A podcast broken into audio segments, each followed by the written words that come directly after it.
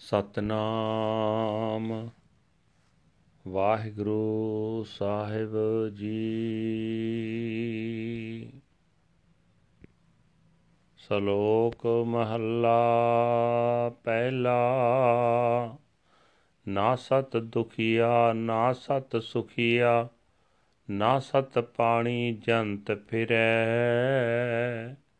ਨਾ ਸਤ ਮੋਢ ਮੁੰਡਾਈ ਕੇਸੀ ਨਾ ਸਤ ਪੜਿਆ ਦੇਸ ਫਿਰੈ, ਨਾ ਸਤ ਰੁਖੀ ਬਿਰਖੀ ਪੱਥਰ, ਆਪ ਤਸ਼ਾਵੈ ਦੁਖ ਸਹੈ।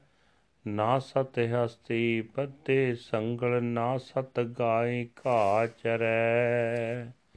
ਜਿਸ ਹੱਥ ਸਿੱਧ ਦੇਵੈ, ਜੇ ਸੋਈ ਜਿਸਨੂੰ ਹੋਏ ਦੇ ਤਿਸੇ ਆਏ ਮਿਲੈ, ਜਿਸ ਹੱਥ ਸਿੱਧ ਦੇਵੈ ਜੇ ਸੋਈ, ਜਿਸਨੂੰ ਦੇ ਤਿਸੇ ਆਏ ਮਿਲੈ, ਨਾਨਕ ਤਾਂ ਕੋ ਮਿਲੈ ਵਡਾਈ, ਜਿਸ ਘਟ ਪੀਤਰ ਸਬਦ ਰਵੈ ਸਭ ਘਟ ਮੇਰੇ, ਹਉ ਸਭਨਾ ਅੰਦਰ ਜਿਸ ਹੈ ਖੁਆਈ ਤਿਸ ਕੌਣ ਕਹੈ, ਜਿਸੈ ਦਿਖਾਲਾ ਵਾਟੜੀ, ਤਿਸੈ ਭਲਾਵੈ ਕੌਣ, ਜਿਸੈ ਭਲਾਈ ਪੰਧ ਸਿਰ, ਤਿਸੈ ਦਿਖਾਵੈ ਕੌਣ।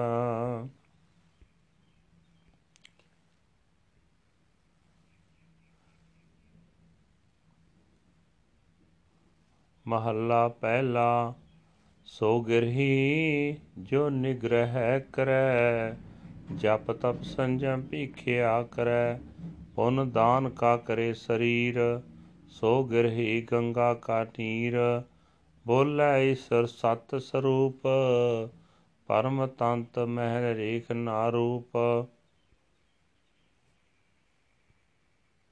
ਮਹੱਲਾ ਪਹਿਲਾ ਸੋ ਆ ਧੂਤੀ ਜੋ ਧੂਪੈ ਆਪ ਭਿਖਿਆ ਭੋਜਨ ਕਰੈ ਸੰਤਾਪ ਓ ਹਠ ਪਟਣ ਮਹਿ ਭਿਖਿਆ ਕਰੈ ਸੋ ਆ ਧੂਤੀ ਸੇ ਪੁਰ ਚੜੈ ਬੋਲੇ ਗੋਰਖ ਸਤ ਸਰੂਪ ਪਰਮ ਤੰਤ ਮੈਂ ਰੇਖ ਨਾ ਰੂਪ, ਮਹੱਲਾ ਪਹਿਲਾ, ਸੋ ਉਦਾਸੀ ਜੇ ਪਾਲੇ ਉਦਾਸ ਅਰਦੇ ਉਰਦ ਕਰੇ ਨਿਰੰਜਨ ਵਾਸ, ਚੰਦ ਸੂਰਜ ਕੀ ਪਾਏ ਗੰਢ ਤਿਸੇ ਉਦਾਸੀ ਕਾ ਪੜੈ ਨ ਕੰਧ, ਬੋਲੇ ਗੋਪੀ ਚੰਦ ਸਤ ਸਰੂਪ, ਪਰਮ ਤੰਤ ਮਹਿ ਰੇਖ ਨਾ ਰੂਪ। ਮਹੱਲਾ ਪਹਿਲਾ, ਸੋ ਪਖੰਡੀ ਜੇ ਕਾਇਆ ਪਖਾਲੇ, ਕਾਇਆ ਕੀ ਅਗਨ ਬ੍ਰਹਮ ਪਰਜਾਲੇ, ਸੁਪਨੇ ਬਿੰਦ ਨਾ ਦੇਈ ਝਰਨਾ, ਤਿਸ ਪਖੰਡੀ ਜਰਾ ਨਾ ਮਰਨਾ, ਬੋਲੇ ਚਰਪਟ ਸਤ ਸਰੂਪ।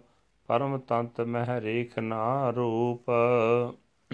ਮਹੱਲਾ ਪਹਿਲਾ, ਸੋ ਬੈਰਾਗੀ ਜੇ ਉਲਟੇ ਬ੍ਰਹਮ, ਗਗਨ ਮੰਡਲ ਮਹਿ ਗੋ। ਰੂਪੈ ਥੰਮ, ਅਹਨਸ ਅੰਤਰ ਰਹਿ ਧਿਆਨ, ਤੇ ਬੈਰਾਗੀ ਸਤ ਸਮਾਨ, ਬੋਲੇ ਭਰਥਰ ਸਤ ਸਰੂਪ, ਪਰਮ ਤੰਤ ਮਹਿ ਰੇਖ ਨਾ ਰੂਪ। ਮਹੱਲਾ ਪਹਿਲਾ ਕਿਉ ਮਰੈ ਮੰਦਾ, ਕਿਉ ਜੀਵੈ ਜੁਗਤ? ਕੰਨ ਪੜਾਏ ਕਿਆ ਖਾਜੈ ਭੁਗਤ? ਆਸਤ ਨਾਸਤ ਏਕੋ ਨਾਉ, ਕੌਣ ਸੋ ਅਖਰ ਜਿਤ ਰਹਿ ਹਿਆਉ? ਧੂਪ ਛਾਵ ਜੇ ਸਮ ਕਰ ਸਹੈ, ਤਾਂ ਨਾਨਕ ਆਖੈ ਗੁਰ ਕੋ ਕਹੈ। ਸ਼ੈ ਵਰਤਾਰੇ ਵਰਤੈ ਪੂਤ, ਨਾ ਸੰਸਾਰੀ ਨਾ ਔਤੂਤ ਨਿਰੰਕਾਰ ਜੋ ਰਹਿ ਸਮਾਏ, ਕਾਹੇ ਭਿਖਿਆ ਮੰਗਣ ਜਾਏ।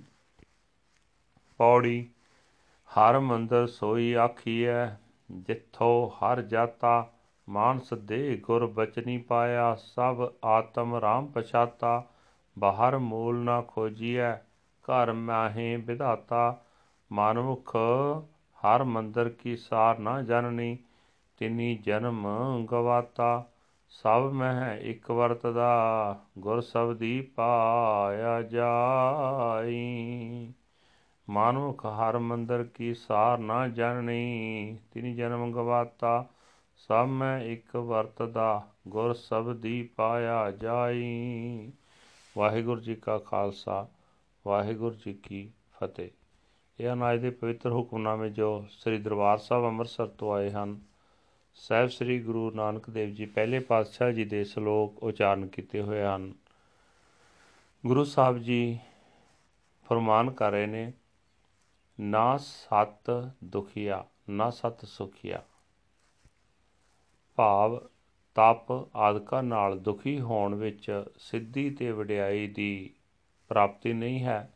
ਸੁਖ ਰਹਿਣਾ ਹੋਣ ਵਿੱਚ ਵੀ ਨਹੀਂ ਤੇ ਪਾਣੀ ਵਿੱਚ ਖਲੋਣ ਵਿੱਚ ਵੀ ਨਹੀਂ ਨਹੀਂ ਤਾਂ ਬੇਅੰਤ ਜੀ ਪਾਣੀ ਵਿੱਚ ਹੀ ਫਿਰਦੇ ਹਨ। ਉਹਨਾਂ ਨੂੰ ਸੁੱਤੇ ਹੀ ਸਿੱਧੀ ਮਿਲ ਜਾਂਦੀ ਹੈ। ਸਿਰ ਦੇ ਕੇਸ ਮੁਨਾਣ ਵਿੱਚ ਭਾਵ ਰੁੰਡ ਮੁੰਡ ਹੋ ਜਾਣ ਵਿੱਚ ਸਿੱਧੀ ਨਹੀਂ ਹੈ। ਇਸ ਗੱਲ ਵਿੱਚ ਵੀ ਜਨਮ ਮਨੋਰਥ ਦੀ ਸਿੱਧੀ ਨਹੀਂ ਕਿ ਵਿਦਵਾਨ ਬਣ ਕੇ ਹੋਰ ਲੋਕਾਂ ਨੂੰ ਚਰਚਾ ਵਿੱਚ ਜਿੱਤਣ ਲਈ ਦੇਸ਼ਾਂ ਦੇਸ਼ਾਂ ਵਿੱਚ ਫਿਰੀਏ। ਰੁੱਖਾਂ, ਬਿਰਖਾਂ ਤੇ ਪੱਥਰਾਂ ਵਿੱਚ ਵੀ ਸਿੱਧੀ ਨਹੀਂ ਹੈ। ਇਹ ਆਪਣੇ ਆਪ ਨੂੰ ਕਟਾਉਂਦੇ ਹਨ ਤੇ ਕਈ ਕਿਸਮ ਦੇ ਦੁੱਖ ਸਹਾਰਦੇ ਹਨ। ਭਾਵ ਰੁੱਖਾਂ, ਬਿਰਖਾਂ, ਪੱਥਰਾਂ ਵਾਂਗ ਜੜ ਹੋ ਕੇ ਆਪਣੇ ਉੱਤੇ ਕਈ ਕਸ਼ਟ ਸਹਾਰਿਆਂ ਵੀ ਜਨਮ ਰੋਧ ਦੀ ਸਿੱਧੀ ਪ੍ਰਾਪਤ ਨਹੀਂ ਹੁੰਦੀ। ਸੰਗਲ ਲੱਕ ਨਾਲ ਬੰਨਣ ਵਿੱਚ ਵੀ ਸਿੱਧੀ ਨਹੀਂ ਹੁੰਦੀ। ਹਾਥੀ ਸੰਗਲਾਂ ਨਾਲ ਬੱਧੇ ਪਏ ਹੁੰਦੇ ਹਨ।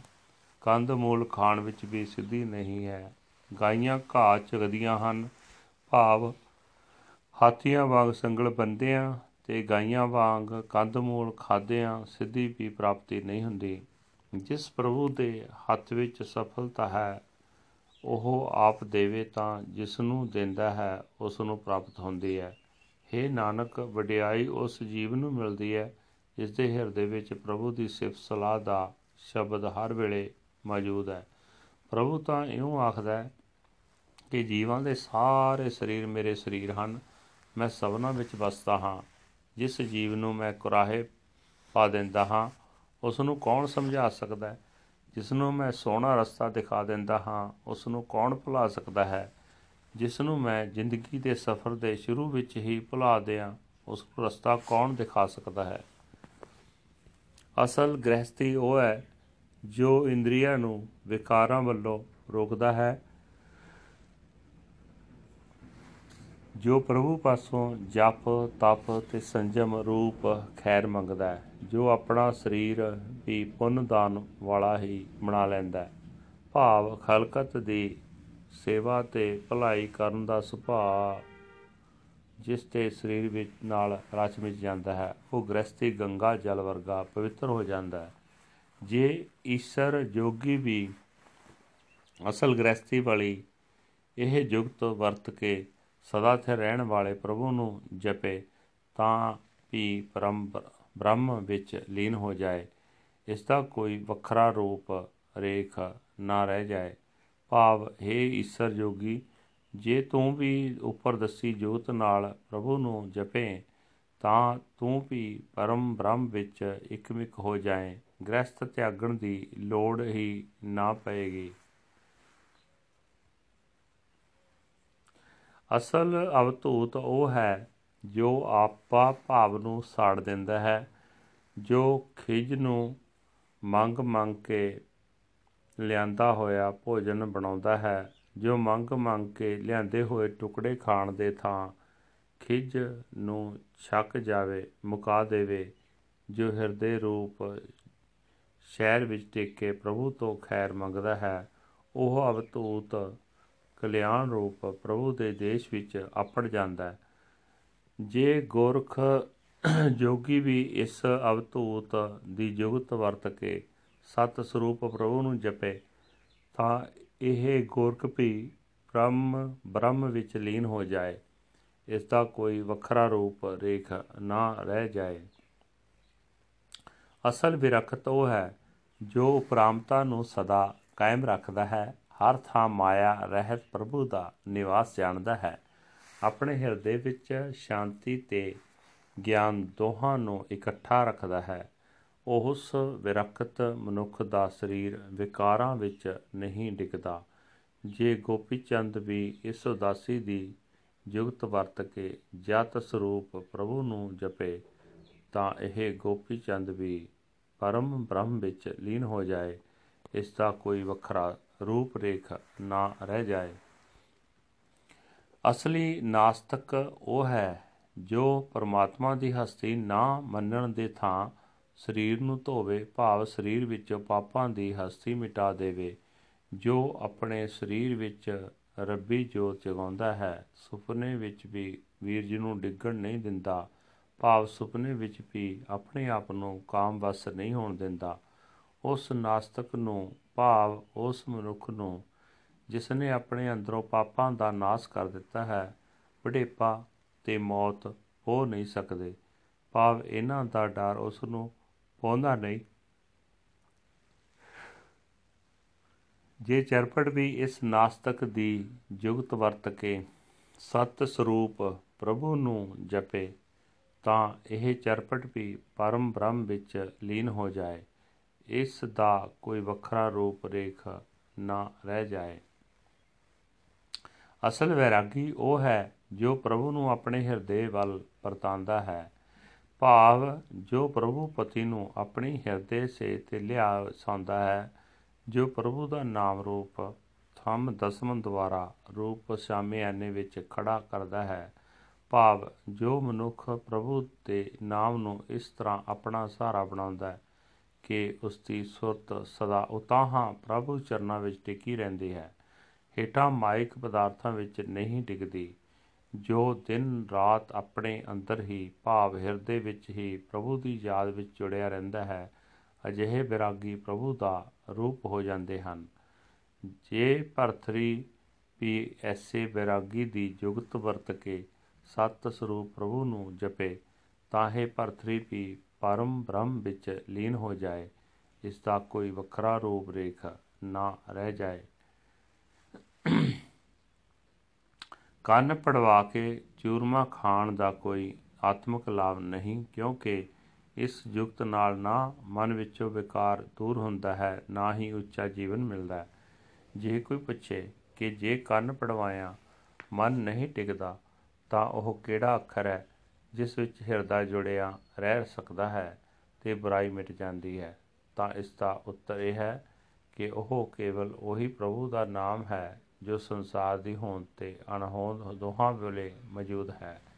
ਜੇ ਕੋਈ ਮਨੁੱਖ ਇਸ ਨਾਮ ਦੀ ਬਰਕਤ ਨਾਲ ਦੁੱਖ ਤੇ ਸੁੱਖ ਨੂੰ ਇੱਕ ਸਮਾਨ ਸਹਾਰਦਾ ਹੈ, ਤਾਂ ਨਾਨਕ ਜੀ ਆਖਦੇ ਹਨ ਕਿ ਉਹ ਮਨੁੱਖ ਹੀ ਅਸਲ ਵਿੱਚ ਗੁਰੂ ਨੂੰ ਚੇਤੇ ਰੱਖਦਾ ਹੈ।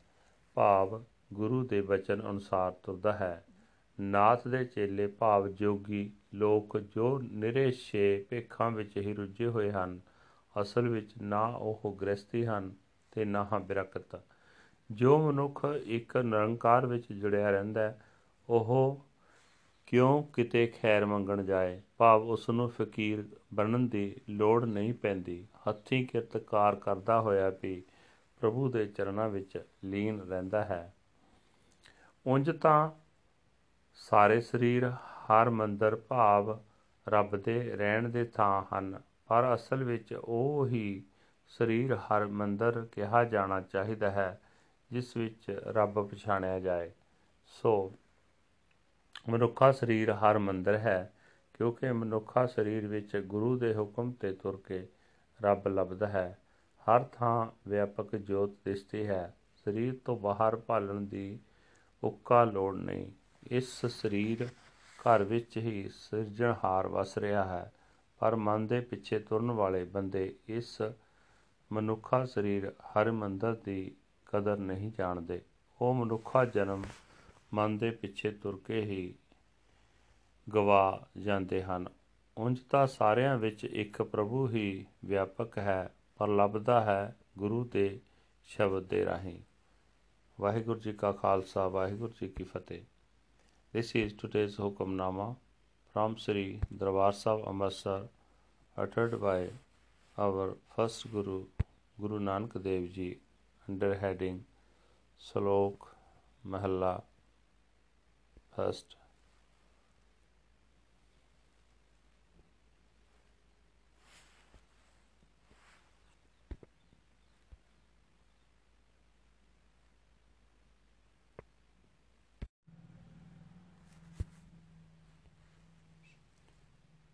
Salok First Mahal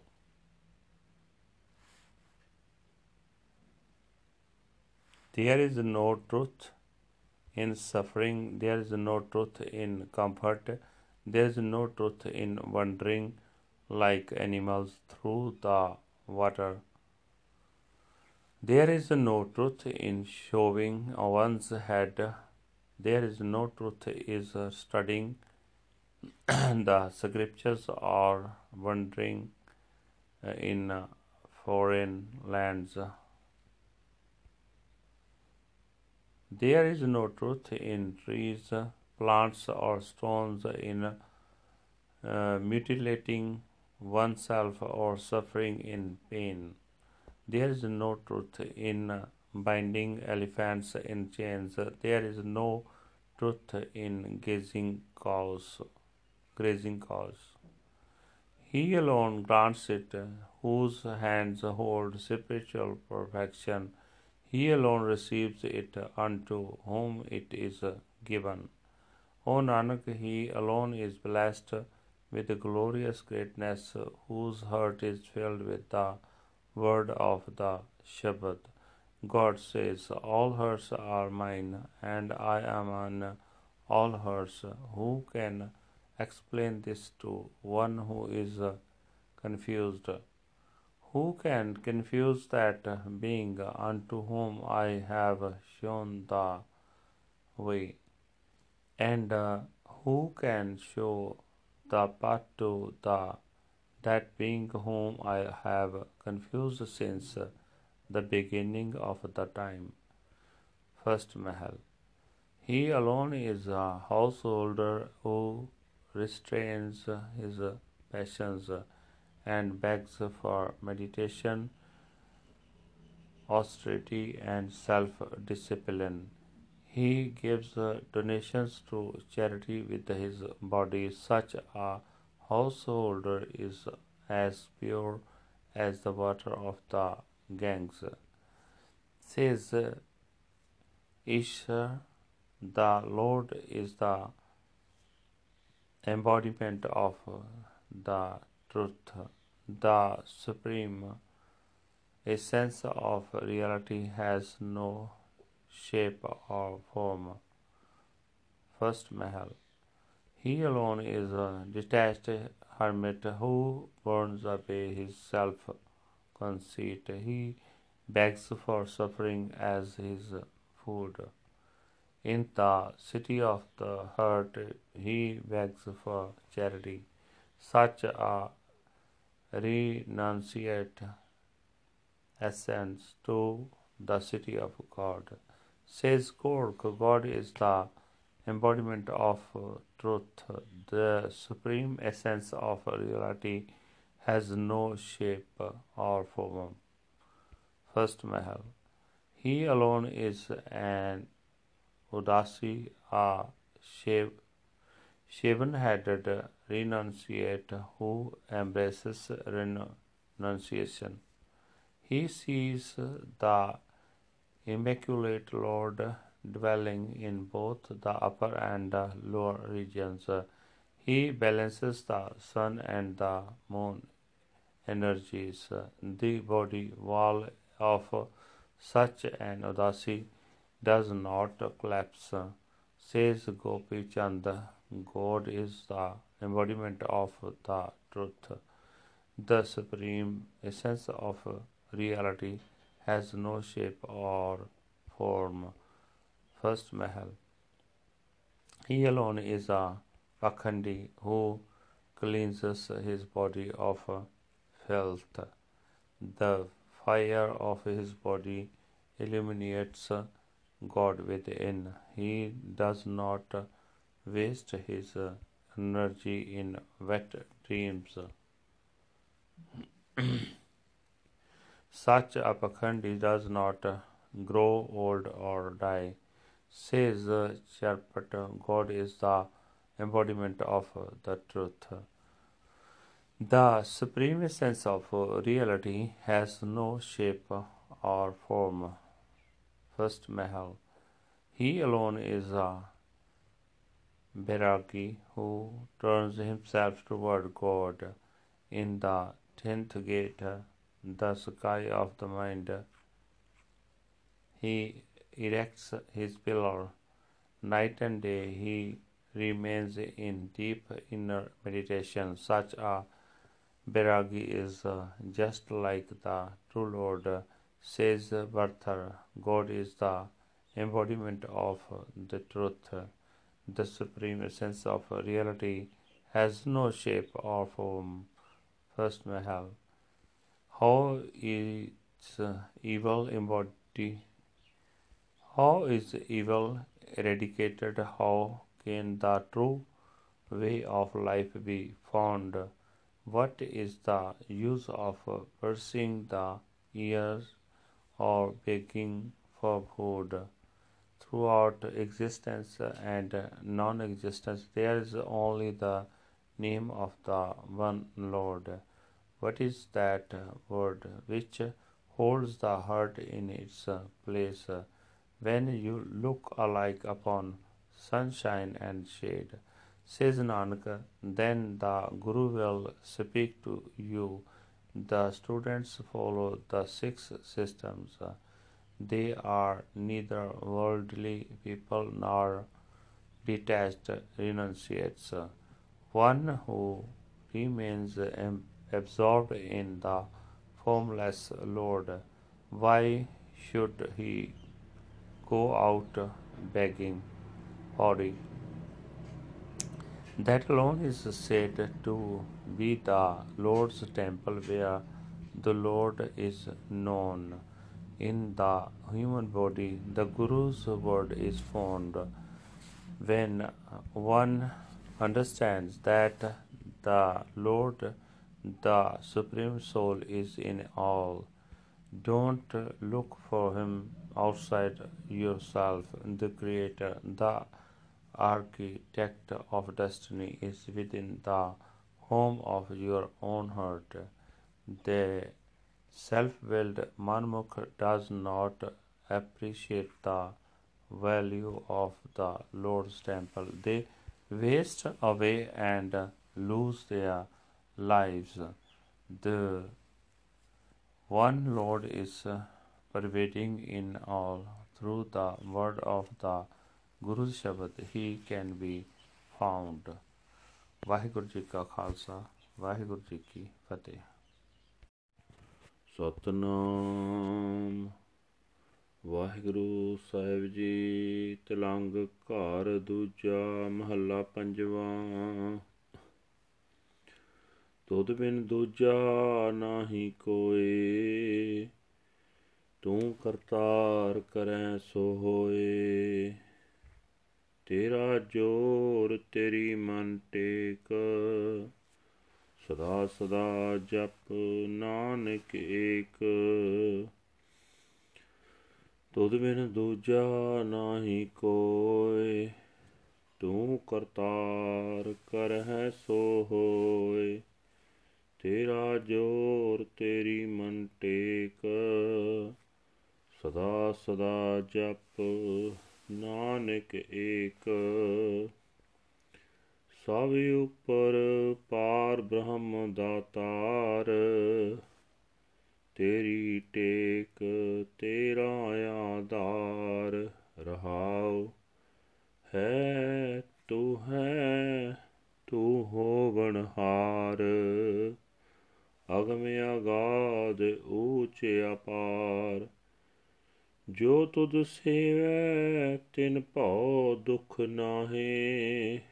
ਗੁਰ ਪ੍ਰਸਾਦ ਨਾਨਕ ਗੁਣ ਗਾਹੇ। ਜੋ ਤਿਸੈ, ਸੋ ਤੇਰਾ ਰੂਪ।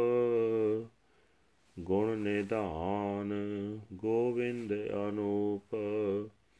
ਸਿਮਰ ਸਿਮਰ ਸਿਮਰ ਜਨ ਸੋਏ। ਨਾਨਕ ਕਰਮ ਪ੍ਰਾਪਤ ਹੋਇ, ਜਿਨ ਜਪਿਆ ਤਿਸ ਕੋ ਬਲਿਹਾਰ, ਤਿਸ ਕੈ ਸੰਗ ਤਰੈ ਸੰਸਾਰ।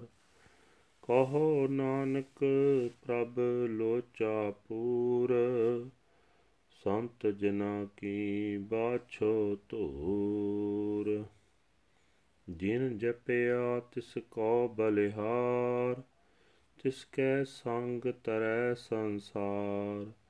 ਕਹੋ ਨਾਨਕ ਪ੍ਰਭ ਲੋਚਾ ਪੂਰ, ਸੰਤ ਜਨਾ ਕੀ ਬਾਛੋ ਧੂਰ।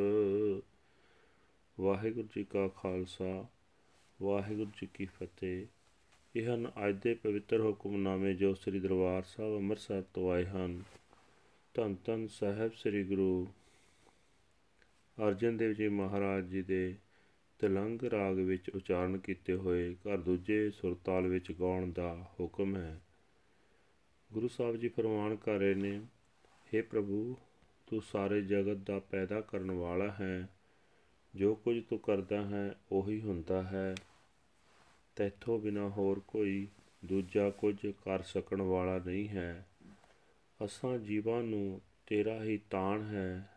ਸਾਡੇ ਮਨ ਵਿੱਚ ਤੇਰਾ ਹੀ ਸਹਾਰਾ ਹੈ हे ਨਾਨਕ ਸਦਾ ਹੀ ਉਸ ਇੱਕ ਪਰਮਾਤਮਾ ਦਾ ਨਾਮ ਜਪਦਾ ਰਹੋ हे ਭਾਈ ਸਭ ਜੀਵਾਂ ਨੂੰ ਤੂੰ ਦਾਤਾਂ ਦੇਣ ਵਾਲਾ ਪਰਮਾਤਮਾ ਸਭ ਜੀਵਾਂ ਦੇ ਸਿਰ ਉੱਤੇ ਰੱਖਾ ਹੈ हे ਪ੍ਰਭੂ ਅਸਾਂ ਜੀਵਾਂ ਨੂੰ ਤੇਰਾ ਹੀ ਆਸਰਾ ਹੈ ਤੇਰਾ ਹੀ ਸਹਾਰਾ ਹੈ ਠਹਿਰਾਓ हे ਆਪਹੁੰਚ ਪ੍ਰਭੂ हे ਅਥਾ ਪ੍ਰਭੂ हे ਸਭ ਤੋਂ ਉੱਚੇ ਤੇ ਬੇਅੰਤ ਪ੍ਰਭੂ ਹਰ ਥਾਂ ਹਰ ਵੇਲੇ ਤੂੰ ਹੀ ਤੂੰ ਹੈ ਤੂੰ ਹੀ ਸਦਾ ਕਾਇਮ ਰਹਿਣ ਵਾਲਾ ਹੈ हे ਪ੍ਰਭੂ ਜਿਹੜੇ ਮਨੁੱਖ ਤੈਨੂੰ ਸਿਮਰਦੇ ਹਨ ਉਹਨਾਂ ਨੂੰ ਕੋਈ ਡਰ ਕੋਈ ਦੁੱਖ ਪੋ ਨਹੀਂ ਸਕਦਾ हे ਨਾਨਕ ਗੁਰੂ ਦੀ ਕਿਰਪਾ ਨਾਲ ਹੀ ਮਨੁੱਖ ਪਰਮਾਤਮਾ ਦੇ ਗੁਣ ਗਾ ਸਕਦੇ ਹਨ हे ਗੁਣਾਂ ਦੇ ਖਜ਼ਾਨੇ